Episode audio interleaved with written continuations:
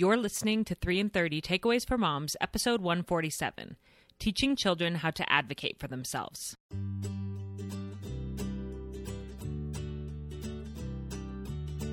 Welcome to 3 in 30, a podcast for moms who want to create more meaning in motherhood. Each 30 minute episode will feature three doable takeaways for you to try at home with your family this week. I'm your host, Rachel Nielsen. Thank you so much for being here.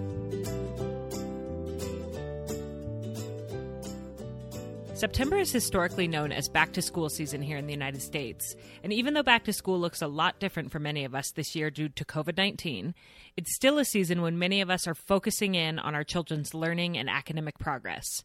Last year in September, I ran a series called You Are Your Child's Most Important Teacher to remind all of us that many of our children's most important life lessons will not happen at school, but instead will happen in our homes. And in fact, what we teach our children in our homes will profoundly affect their success in their classrooms at school and with peers and teachers. Last year's topics were teaching our children about skin tone and race, talking to our children about sex, and teaching our children about pornography. All very timely, real world topics that it's important for us to have conversations with our children about as they head out into the world. I will link all of those episodes in the show notes if you missed them or if you want to go back and review.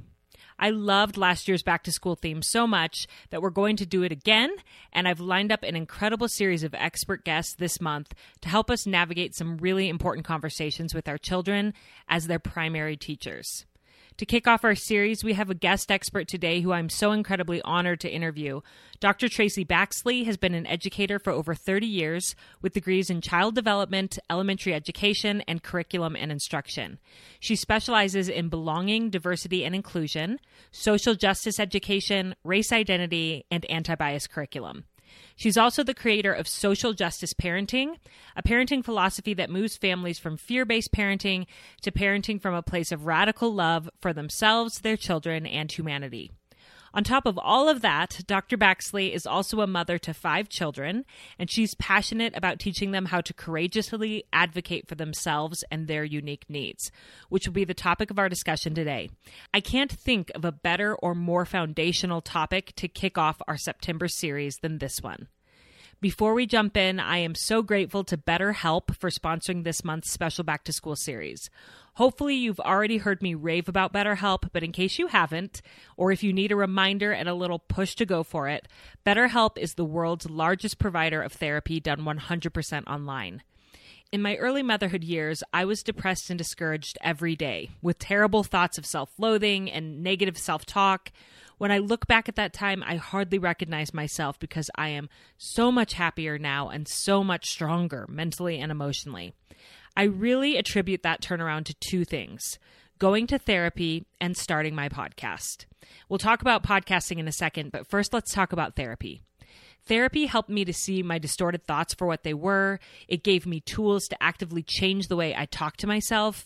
It was absolutely life changing for me but it was also a huge sacrifice of time and money. Every week, I'd have to find a babysitter for my young children, drive 30 minutes to my counselor's office, spend an hour talking to her, drive back to get the kids, etc., etc., etc. If I'd known about an option like BetterHelp back then, it would have been incredibly beneficial for me as a busy young mom. With BetterHelp, you can see your counselor wherever is most convenient. If you're a stay at home mom, you can get the kids settled in for nap time or turn on a show and sneak up to your room to get some therapy. If you're working outside the home, you can schedule a session during your lunch break. There are also options to text and message your counselor throughout the week. BetterHelp makes therapy more convenient, accessible, and affordable, and it is a perfect solution for busy moms. So if you're struggling emotionally and discouraged like I was, why not give this a try? Go to betterhelp.com forward slash 3 in 30 to get started with a quick intake survey and get 10% off your first month. That's betterhelp, H-E-L-P dot com slash 3 in 30. Now, the second thing that I did to improve my mental health was starting my podcast. You might wonder what in the world that has to do with mental health, but believe me, it changed everything for me because I was creating, I was using my gifts and connecting with other women. Has podcasting been hard at times? Yes, very. But that's also been good for my mental health because it's helped me to build emotional resilience and to push through disappointments and stress and keep going. I feel more myself since starting my podcast. And I want that for you too. If you have ever felt a little tug in your heart to start a podcast and you think it might be a blessing for your emotional wellness, I invite you to join me for a free online class on podcasting this month. I'm teaching four classes two on how a busy mom can start a podcast, and two on how you could grow a podcast if you already have one. And I would love to meet you there and get you started on your path. You can go to podcastu.co slash free class to reserve your seat. And these free classes start on September 21st, so don't wait. Go to podcastu.co slash free class to sign up, and I'll put that link in the show notes. And finally, last announcement, I promise, but I just wanted to make sure that you know about another back to school resource that I think might help you during this wild time. I recently discovered the podcast How To with Pulitzer Prize winning journalist Charles Duhigg, and I love it. Each week, he takes on a burning question from a listener, and then he finds a top expert to answer a how to, how to do that thing. This month, they're doing a special series on this unusual back to school season called Cheat Sheet, where they're covering topics like how to navigate your children's screen use in the time of distance learning, how to talk to your sons specifically about masculinity, sex, and pornography, and how to support your high school senior in making plans for the future during this uncertain pandemic era. If you like 3 in 30, I think you'll like How To as well, and I wanted to make sure you know about it. You can listen anywhere you get your podcasts. And now, onto the show. Let's talk about teaching our kids how to advocate for themselves. Here we go. Dr. Traci Baxley, welcome to 3 in 30. Thank you. I'm so excited to be here. This is fantastic. I love your brand. Oh, thank you. I'm so excited to have you here. I love following you on Instagram and all the goodness that you share over there. And I knew we had to get you on the podcast. And I've heard you on several other podcasts as well, talking about this topic of teaching our children to advocate for themselves and to know their needs and to help others meet their needs. And so, to start off, why don't you tell us a bit about your family and why you felt it was so important to model for your children and explicitly teach them how to advocate for themselves? Yeah, for sure. I um, I'm a mother of five children, mm-hmm. and um, my children are biracial. So mm-hmm. my husband is white, and that itself has its own unique skills that they have to navigate in the world, yes. right? I also have children. Uh, I have a child who is diagnosed with ADHD. Mm-hmm. I have a child who was diagnosed with OCD with you know high anxiety issues, mm-hmm. and then I have another child who more recently was diagnosed um, with depression. So she is doing very well and is fighting her way through out of it. But yeah, so my kids all have very unique needs. Mm-hmm. And I'm not always around to be able to help them navigate that. Mm, yeah. And so, in the process of learning how to parent children with these unique needs, I thought it was very important that my children know who they are, own whatever issues or whatever blessings that they have, mm-hmm. and how to get support in the ways that they need it. Yes. Oh, that's so powerful because we can't be with our children all the time. And so we have to teach them how to do the things that we often do for them. And there are so many moms who reach out to me specifically for resources for children with ADHD and for children with anxiety and depression. And so this is going to be so helpful for them, as well as just these are skills that any child can use to get their needs met in the world. Yes, for sure. I mean, it's a life skill that is important to to be able to really get what you want out of the world. And also it's not just about yourself but it, it teaches you how to ask for help when you need the help. Yes. Like you know that you don't have to go it alone with everything. Exactly. Yes. It's not like a selfish get what you want. It's a it's ask for help get what you need get the support that you need and then also give the support to others yes, that they need. Absolutely. Yes. Yes. Well, let's jump into our three takeaways. You just want to start with your first? Yeah. So, the first thing that I would say that you need to do is really spend time really getting to know your child and helping them to know their own strengths in the areas that they need support mm-hmm. with. So, I mean, it really does start with us spending some one on one time with our children and really seeing who they are I always say, you know, we have to parent the, the kids that we got, not necessarily the kids that we thought we would get. Yes. and so getting to know who they are really is really the first step in helping them know who they are and what their needs are is really important. Mm. And we do this, you know, we really can do it just on a daily basis. I know sometimes when my kids are playing sports, when they finish, I always say, okay, what did you do well? And then after they tell me things they did well, I said, okay, what what were you most proud of today or what can you do differently or better the next time so that they are aware and mindful of giving myself the compliment but also knowing that there's some things that I could still get better at.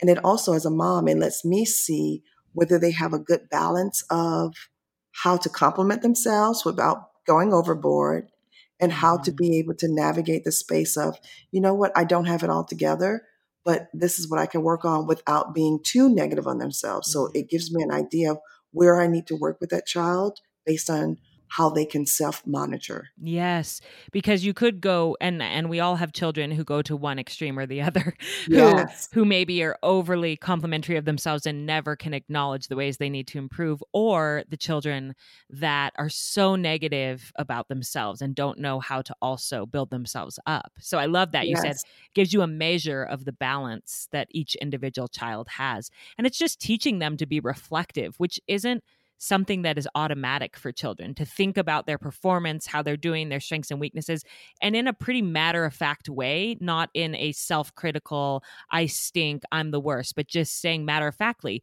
these are my strengths, these are areas where I could improve. And then yes. kind of brainstorming, okay, how are we going to work on that? the areas where you're going to improve. Yep, and and that's exactly where you want them to be to just know it as a fact of who they are, mm-hmm. with no judgment one way or the other, and and being able to see that and use that in order to be able to help themselves in the future yeah. Yes.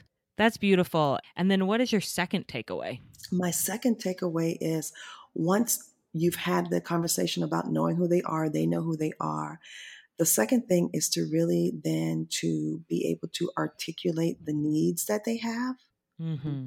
and teaching them to be comfortable with telling their own stories Okay. So, for example, my son who has ADHD was in public school and it was difficult for him. And the school system where it was set up was not working for him. So I started homeschooling him. And the first curriculum that we did was what is ADHD? What does this mean to you? How does this mm. impact your world?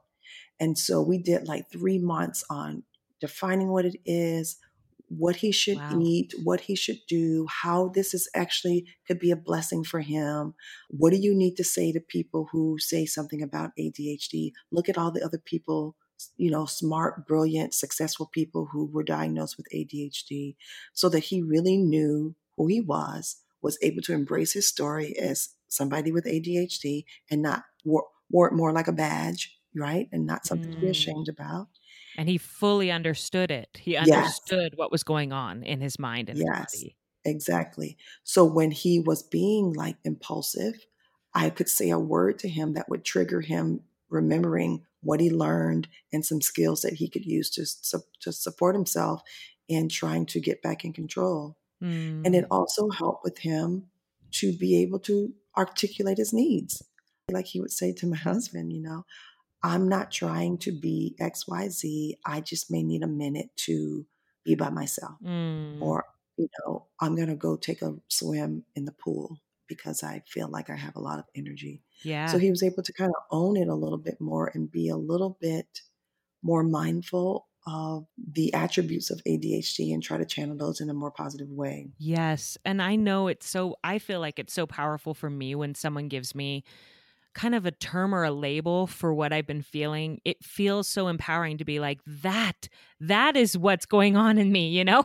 Um, yes. And so I'm sure for him to have an understanding really was empowering. How, as a mom, do you balance that with? not wanting him to use his diagnosis as like a crutch or to always say, well, I have ADHD, so I can't focus right now or whatever that may be. Yes. And, and actually, I think learning about it helped with that. Oh, really? Because, yes, because he now knows, like scientifically, what it is and what it's not. And then when he would try to use it in a way that didn't align with what he learned, I could just say, you know, does that align with what you read and what you learned and what we studied? Mm. And he would be able to say, okay, okay, right, it's not. Right. Or I can, I can, I can help that. Mm-hmm. So yeah, I think it, it empowered him. And then it also gave me the leverage just to put it back on him. You know, mm-hmm. is that appropriate? Yeah. is that something you can control? Yeah. And do you feel like I, I know there's some moms who feel like they'd rather not talk in depth about the diagnosis or the disability if there is one because they're afraid it will become a label for the child to the child themselves or to others. Have you ever felt that it has been like a negative label for your son that he knows this about himself that he limits himself because of it? I don't find that to be the case. I've found that that label empowers my children. I remember when my oldest son was first diagnosed with OCD, right? He had some intrusive thoughts, but now he's totally gotten that totally under control and he's in a really great place. Mm-hmm. But when I said, Oh, this is what that is, he was like, Oh my God, I did not, I thought it was just me. And I'm like, No, mm-hmm. there's thousands, thousands of people yes. who also have that. And so that was more empowering because it's like, okay, this is not something about me. This is something really about my brain that I can fix, and I'm not the only one. Yes. And I love that you mentioned that in your curriculum you developed with your son, you also researched successful people who'd had this, who had ADHD. I know one of my podcast sponsors from a few months ago is Bravery Magazine, and they feature a different female role model in each issue. And they did an issue about Temple Grandin, and they said that some of the best feedback that they've gotten from parents is that they've been able to use that Temple Grandin issue to talk to their children who have oh, autism oh, awesome. about autism and say, You have yeah. this as well. And look at how successful and what a difference Temple's made in the world and how this is really a gift that you have. And so it's given them someone to look to who's a role model that has that same condition. Yeah, I love that. That's that's beautiful. And I think this is something that parents could do even if they're not homeschooling, just to get books around it, to kind of develop a little unit around it and have it be a focus to teach them. And this year when we a lot of us are having our kids home at least part of the time. I know my kids are doing a hybrid. They're 2 days a week in school and then 3 days a week doing distance learning. I have more time with them that I could maybe do something like this and develop a little unit around their specific needs.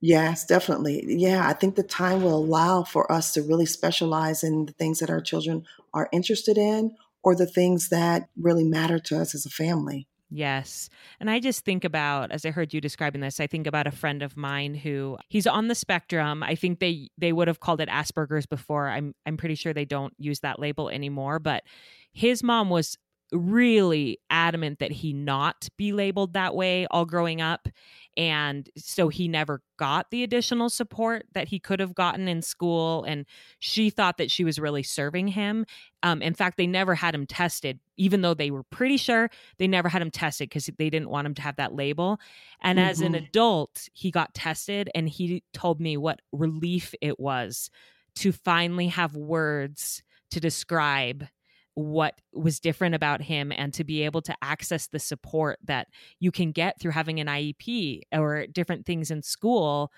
eh, that he wishes his mom would have done that sooner even though he knows it was only out of love that she was yes. trying to protect him from that label. He does wish that she would have just embraced it and taught him about it more fully. Yeah yeah. I, I found that to be true too when i was teaching in the school system. A lot of parents are not wanting the, their children labeled. And I mean, and I understand that it can be scary because sometimes when people label your children, they also put limitations on them. Mm-hmm. Um, but I think the more we're talking about them, the more that these things are not taboo, and the more we can use those to empower. Mm-hmm. I think the the better, um, and the more that children can be able to self advocate for create the changes that they need for themselves. Yes, and I think we also have to make sure that we are not assuming that our children will be able to do this on their own, right?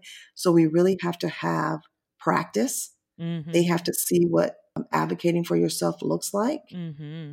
Um, a lot of times I will do that that talk out loud with my kids around so that they can hear what my brain is thinking, like what their brain should be thinking as they're making decisions, mm, so yes. that they can see it in action and be able to practice it on their own. Yeah. So, can you give an example of that, of when you would sort of talk out loud to model for them advocating for themselves? Yeah, like if we are out and we're getting a service done, whether it's like getting the car fixed or out at a restaurant, and things I know my daughter and I have gone to like get our nails done or something, and the service is not done well. Mm. Um, my kids are always like, "Well, let's just go. Let's just go. It's no big deal." And I'm like, "Okay, we we are paying for a service. I'm not saying we have to be rude and we have to be obnoxious about it, but we need to decide whether it's something that we need to say out loud to either get it fixed or to make sure that the next person that comes in is getting the service that they deserve. Yes. And so I would say, like, okay, th- these are the pros of, of saying, should I say something, you know, because this is not the food that I really ordered. I don't really like it. What if I was allergic to these eggs that they put on my plate when I said, don't put the eggs on there? I think I'm going to say something because it's kind of a big deal if I'm, we're paying our money and we came out to enjoy dinner and we end up with the wrong thing. But I don't want them to get in trouble because what if their manager sees that they put in the wrong order?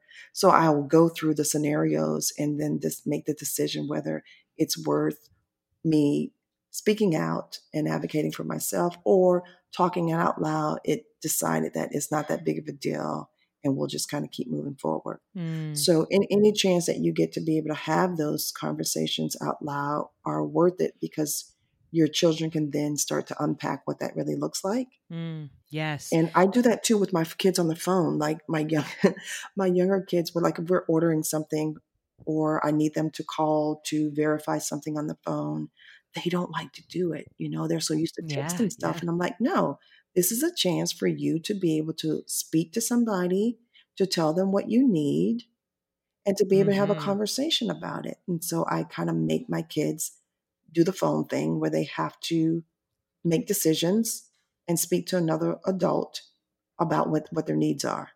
Yes. Yeah. And I feel like that's so much easier for certain temperaments of children and personalities. My son has always been willing to go up to the counter at a restaurant and ask for, you mm-hmm. know, the napkins or the ketchup or say that something wasn't quite right.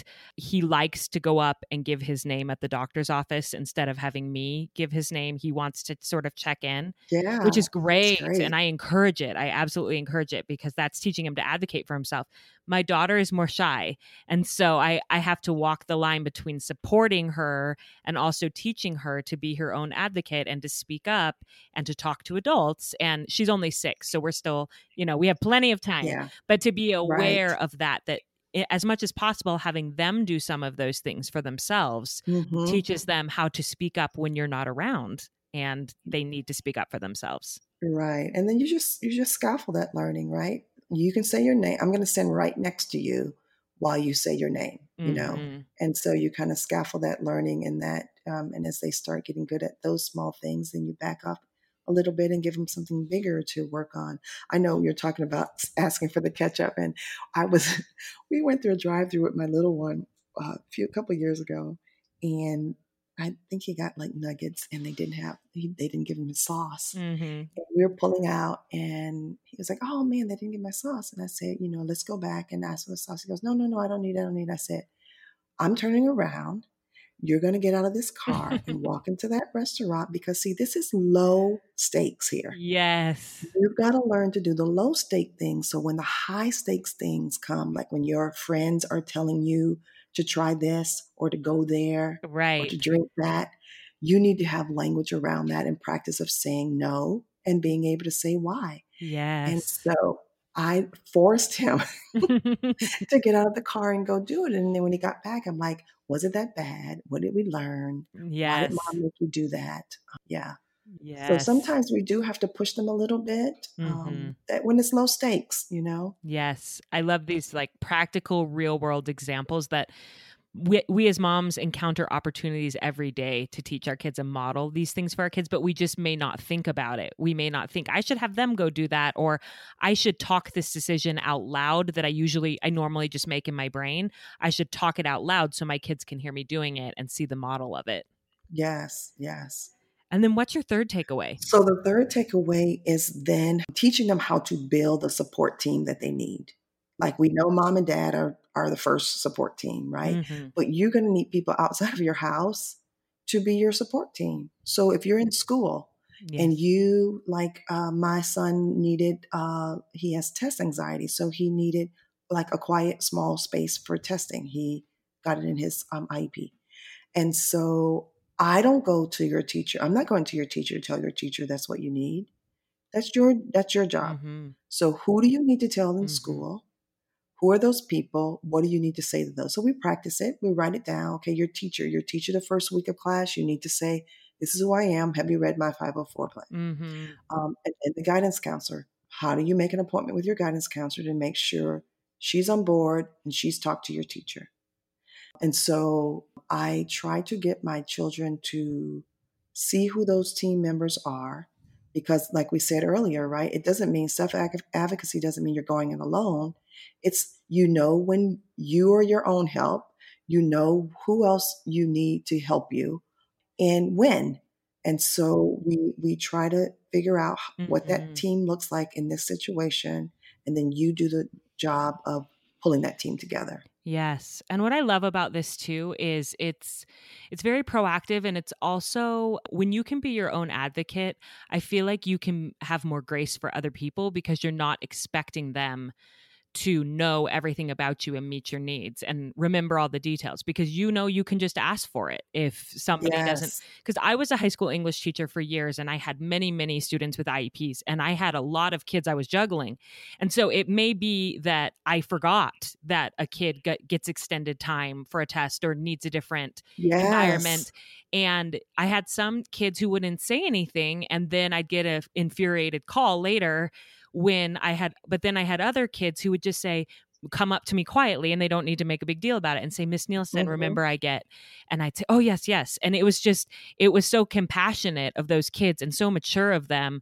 to know their own needs and to just uh, respectfully communicate them to me and not assume the worst of me, assume that I hadn't read it or that I was purposely denying them of what they needed. Yes. Oh, I love that you kind of brought that full circle. That's exactly right. That's what I said to him. Your teacher has hundreds of students. Right. They, are not going to know, uh, they don't remember that.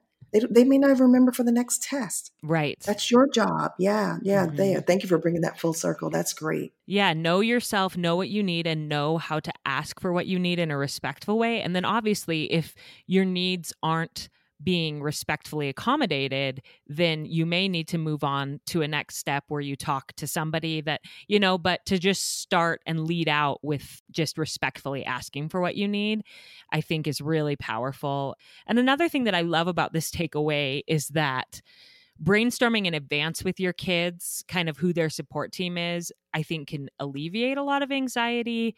I know for me, I have anxiety you know, day to day. I struggle with anxiety, but it gets a lot worse after I have babies. And I'll sometimes go through like wild, like I'm I'm fearful, and I have like these wild what ifs where I'm like, what if something happened in the night with the baby and I had to leave, and who would take care of Noah? And like, it's not rational, but it's still real. It's still real to me, you know. And right. one thing that's been helpful is for me to actually play that out to the end and say, okay, what would I do then? Well, I don't have a close neighbor or friend that I know well enough to call on a whim. So I need to work on developing that friendship so that I do have somebody, or I do have mm-hmm. a neighbor mm-hmm. or friend that I could call. And I'm going to give them a heads up that if I ever had an emergency situation, they would be the one that I would call. And then once I kind of know that the plan and I know who my support team is, I can just relax a little bit. And so, especially for like, anxious kiddos, I think That's if you great. talk them through, if you get really overwhelmed or scared at school and you feel like you're going to have a panic attack, who is a safe person? Yes. That you could go to that would help you at school. And let's write that person's name down and maybe even have a conversation proactively with them and say, is it okay if I come to you if I'm in a really tough spot? And I think that can ease so much anxiety. Yes. And there's so many adults that are willing and so excited to help with that in yes. schools. Yeah. I, I, mean, I would be honored if a student chose me as the person that they would come to, yeah. you know? And so, even just them having that conversation, even if they never actually have to do that by by the fact with them having the conversation they build a closer connection with that teacher or that adult in the school just simply by the adult knowing that this child trusts them yes and that like you say that alleviates so much of the anxiety knowing that if i need it that's already in place Mm-hmm. So I feel like so often with my anxiety, I sometimes, and I'm sure with children with anxiety, parents are have the instinct to kind of shut it down and say that will never happen and try to reassure and say that will never happen that will never happen. But instead saying okay if that does happen what would we do? Yes. and like playing it out i think can really calm anxieties at least it does for me. Yeah. No i think that's a great idea well, this has been such an amazing conversation. So many practical takeaways and tidbits in here for helping our children, whatever their needs might be. Did you have anything else you want to add to any of these takeaways before we end? And it's okay if you don't, but I just didn't want to cut you off. Yeah, no, the, the, the only thing that I want to say is really to make sure that you are praising them as they start to get better. Like, you know, obviously they won't be great at it in the beginning, but making sure that you're building them up as they are learning and becoming more aware and being able to advocate more. So it's a process and, um, you know, have some grace with yes. them and um, praise them as they as they start to develop more and more of it. Yes, absolutely. And I think it's so powerful to use the word yet. Yes. You know, they you haven't mastered this yet. I even sometimes do that with Sally when she's really shy. I'll say to the other adult, I'll say, Sally is still learning how to use her voice, or Sally hasn't mastered this yet, but we're working on it. Just to let them know, the child know in the way that I'm speaking about them, that they're going to get better at this and they're yes. going to make mistakes and they're going to improve. That's great. Well, I can't thank you enough for your time today and for the work that you do for families. It's so needed, it's so inspiring. And if moms listening want more education from you, what types of courses or coaching opportunities do you offer? Yeah, I do one-on-one coaching and, and do also small group coaching. Uh, mm-hmm. And the courses that I have running right now is a course on anti-racist work. So if you want to talk mm-hmm. to your mm-hmm. children about racism, um, this course is really great for that. And I am in the process in September, I'm opening up a no- new course. This course I'm really excited about because there's a lot of components to it. It's for transracial families. So it's mostly mm-hmm. white moms who have adopted Black or biracial children um, to support them in their work and keeping the cultural, the birth culture and heritage of that child alive and well. And I got yes. my uh, social justice parenting book that's coming out next year. So I'm excited about that. Yeah. Oh, wow. So, so many exciting things. And I'll definitely link your website and your Instagram profile so people can follow along. And thank you so much for your time and for coming on 3 in 30. And we'll definitely stay in touch with your work. And we're just so grateful to have had you. Awesome. Thank you, Rachel. Thanks for having me. Thank you for joining me for that fabulous conversation with Dr. Traci Baxley. Isn't she phenomenal? So intentional, so calming and wise. As a quick recap, her three takeaways for teaching children how to advocate for themselves were first, spend time getting to know your child and helping them to reflect on their strengths and weaknesses. You can do this by asking them what they did well and what they want to improve on after a sports activity or assessment at school. Get them thinking about their own progress in a matter of fact way. Second, support children in articulating their needs by giving them a thorough understanding of their unique needs, whether those are diagnosed conditions that you want them to understand about themselves or simply just personality preferences and learning styles. I loved her idea of building out a little curriculum about ADHD so her son could understand it better and accept that his limitations weren't a personal failing but were the result of a biological condition and he could ask for support. And third and finally, teach children to brainstorm proactively who could be on their support team or what resources might help them. If it helps them to actually plan it out, write it out, or even ask the person in advance, then help them to do that. You may have to practice with them what a conversation would sound like if they have to approach a teacher to ask for accommodations, role play, and help them feel comfortable and safe utilizing their support team.